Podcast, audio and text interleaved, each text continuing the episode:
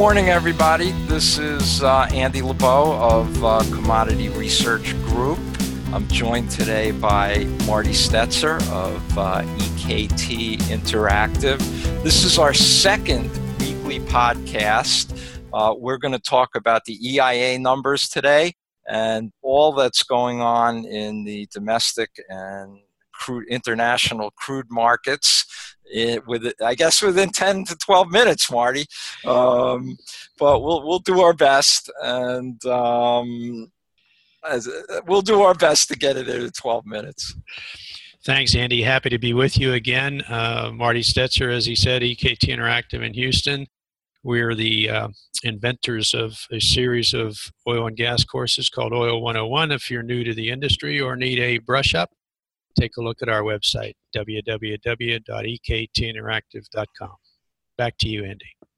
Okay, um, I think we're going to just start with the uh, EIA numbers, Marty. They were bullish. I mean, they were bullish. Crude stocks drew 10 million barrels. Um, we were actually on the outside of the expecs. We were looking for down uh, 4.2, but they were double our expecs. Market expecs were, were I think, th- three and a half or maybe four.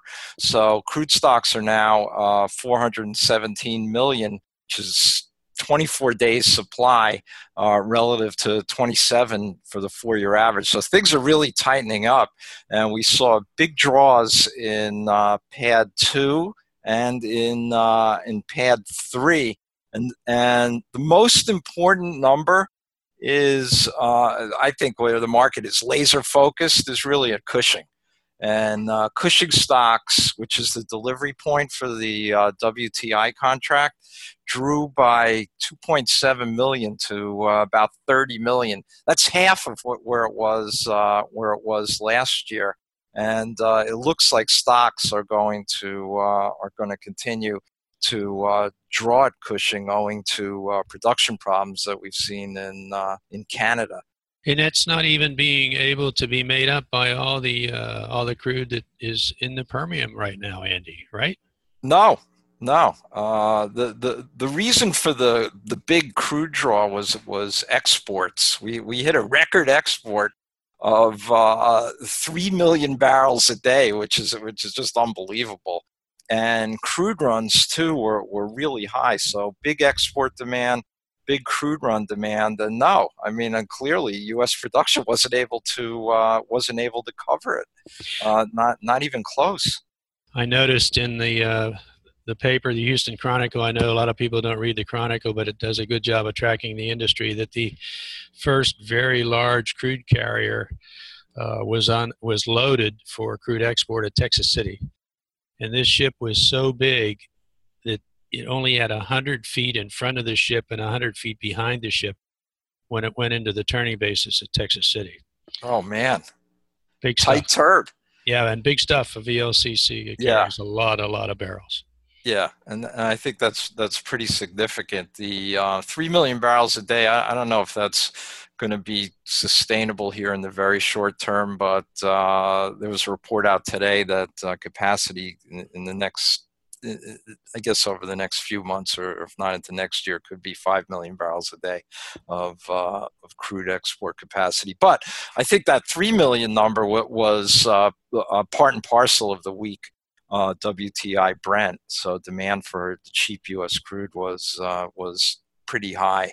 And looking at it, getting back to uh, Cushing, clearly the market is so la- laser focused on it because of the loss of uh, Syncrude production in uh, in Canada owing to a power outage. They lost 360,000 barrels a day.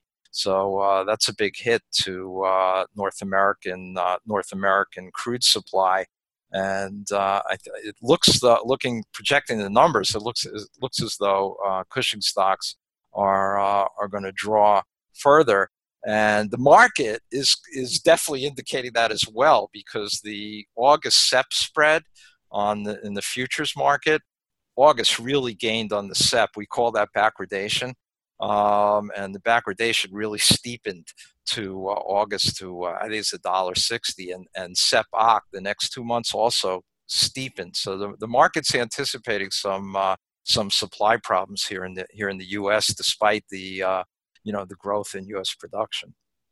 Interesting, interesting. We'll see how good the market forecast is, but uh, that's the sum of a lot of really smart people taking a look at things, isn't it? Yeah, yeah, and you know the the, the market is uh, there's, there's a lot there's a lot of uh, really smart people um, and maybe not so smart people looking at uh, trying to figure out what the global balances are going to be, Marty, because they are all over the place. So, what's what's uh, the latest on, uh, say, Saudi Arabia, Iran, and some of the other major players in yeah. the global scene? Yeah. Well, OPEC. Um, the, the OPEC meeting was uh, the end of June, and uh, they left themselves a lot a lot of leeway uh, saying they were going to increase production, but they didn't give themselves numbers. You know, they roughly threw out a million barrels a day. Uh, the Saudis, there are some reports that, that Saudi's going to go up to 11 million barrels a day. That's up 1 million barrels a day from last month. I, th- I think it's going to average it maybe 10.8, but it's that, that that's unclear. Uh, plus, Kuwait, uh, UAE has some spare capacity to go up two to 300 a day. However, you know, on the flip side, uh, we're going to continue to lose production from another uh, OPEC produ- from another OPEC member, Venezuela. Uh, the IEA, the IEA said Venezuelan production is going to uh, decline by as much as could could decline another three to four hundred thousand barrels a day by the end of the year, and another two hundred next year uh, as production collapses there. Uh, Libya, th- there is clearly turmoil in uh, in Libya. We may lose some barrels out of uh, Libya, uh, owing to uh, who who owns the the export capabilities, whether it's the um, east or the or the west government. And then there's Iran, Marty, another obviously another major factor, and and how much we're going to how much we're going to lose from uh, from Iran. Well, the the Iran number is is uh, relatively huge at 2.4 million barrels a day, and I just saw the uh, the news this morning of, of Trump trying to rally support around more sanctions, but none of that oil is really not much of that oil, hardly any of it's coming to the U.S. right now, according to World Oil. Two thirds goes to Asia, another third to Europe. So um, what do you what what's your outlook on sanctions? I know we don't have a uh, Trumpian crystal ball, but yeah, uh, we don't have a Trumpian. Uh, you know what? What two weeks ago, the, the administration was saying that they were going to grant waivers uh, with to certain you know to certain users uh, over the, during the last sanction period under uh, under President Obama, there there were waivers granted to uh, you know a number of uh, buyers. Now they're saying they don't want to grant waivers. They want to go down to zero, Iranian exports down to zero, which isn't going to happen. But nevertheless, I, th- I think uh, they're also saying they want this done by November. The market was anticipating that there would be that November was just a wind down period, and they'd have more time to cease buying uh, Iranian crude. Um, we were working with 450,000 barrels a day of um, uh, effect on, on, Iranian exports. You know, now now we're moving up to closer to. We think it could be over. It could be over a million, which is you know that, that that's a significant change. We'll see. There's so much geopolitical. Int- you know, there's so many geopolitical calculations, Marty, that it's it's it's tough. You know, I keep I have a little scratch. You know, I have um, a matrix that I've been changing constantly as to what well, I think is going to happen. Yeah. I call it uh, Twitter diplomacy, right? Uh, right. And we talked uh, before the session a little bit about spare capacity and with Saudi Aramco or Saudi Arabia at around 10.8, their maximum capacity, according to the IEA, is between 12, 12 and a half. That's not a whole lot when you take a look at Iran's numbers of 2.4 million barrels a day that could be ratcheted down pretty significantly. A little inconsistent with the uh, the uh, pre-OPEC meeting tweet saying Saudi Arabia should raise uh, production to reduce the cost of gasoline in the U.S. So it's clear that the uh, the folks who are uh, taking a look at this in the administration are a little torn about which way it could go. Right. They, they certainly don't want to see gasoline prices move. You know, it looks like the, the U.S. consumer is able to handle um, three dollars a gallon. Three fifty is is grumbling, and four is you know that that's that's not a good that, that's not a good number. Totally not a good number. Not yeah. a good number. So, the, the, but looking at uh, you know if you look at all the balances, the global balances, it does look as though it's going to be tight. No, you know, it could be either somewhat tight, tight, or really tight if the Saudis don't increase all that much.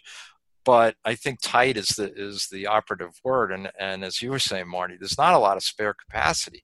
So if we get a problem like we just had in Canada, you know, the market is is is really vulnerable really vulnerable. That might explain why the oil stocks went up, even though the Saudis were saying they're going to increase production. Against right. a lot, again, a lot of smart people looking at a lot of numbers saying, "Oh yeah, that's that's true," but there's a lot of downside what ifs or buts uh, as we look out over the next three to four, or even six to eight months, especially with Venezuela. This that number you d- described in Venezuela from the IEA says that company, that country could be headed into bankruptcy. I mean, that's their only source of revenue. Yeah, yeah, it's their prime source of revenue, and the, the industry has been uh, has really been destroyed through through um, lack of maintenance, lack of paying the workers, corruption, uh, and uh, you know the, it doesn't look as though it's it's going to stop anytime soon. They told OPEC that they thought they would increase at the last meeting. They said, "Oh, we'll be up three hundred thousand barrels a day in the second half," and I'm sure none of the I'm sure none of the ministers really believed what they had to say. You know, evidence would be evidence would be much to the contrary. Speaking of uh, South America, our friends at the board are facing an election here with a very conservative candidate that looks like he might want to overturn the uh, the loosening of government controls over Pemex. Uh, again, who knows how the, the big global dice are going to roll between now and the end of the year. Right, right. Well, Mexican production has been has also been in it hasn't been in a free fall, but it's been in a steady decline, and uh, they've done all they. It looks like it's going to be halted. You know, maybe we'll only lose hundred out of Mexico this year. I think that's what the IEA said. But um, you know, they they tried to reform Mexico. You know, the Mexican um, oil industry, and we'll, we'll we'll see what happens. Great summary, Andy. Well, yeah, there's a there's a lot there's a lot of moving parts to this market, and I think it's going to be you know I think it's going to be very interesting to to trade and uh, certainly to certainly to follow. And uh, I'm glad we're doing these weeklies because there, there's certainly a lot to talk about from week to week. There isn't always. Yeah, always, always, never dull in the oil and gas business. True. Well, thank you, Andy. Enjoyed okay. participating. Tell them a little bit more about CRG. Well, we can be found on the uh, web at www.commodityresearchgroup.com. Uh, we put out a uh, monthly report. If you're interested in, uh, in getting that report, check us on the website or you can email me at alabo at commodityresearchgroup.com. Great, Andy. We'll catch up again next week. All right. Thanks, Marty.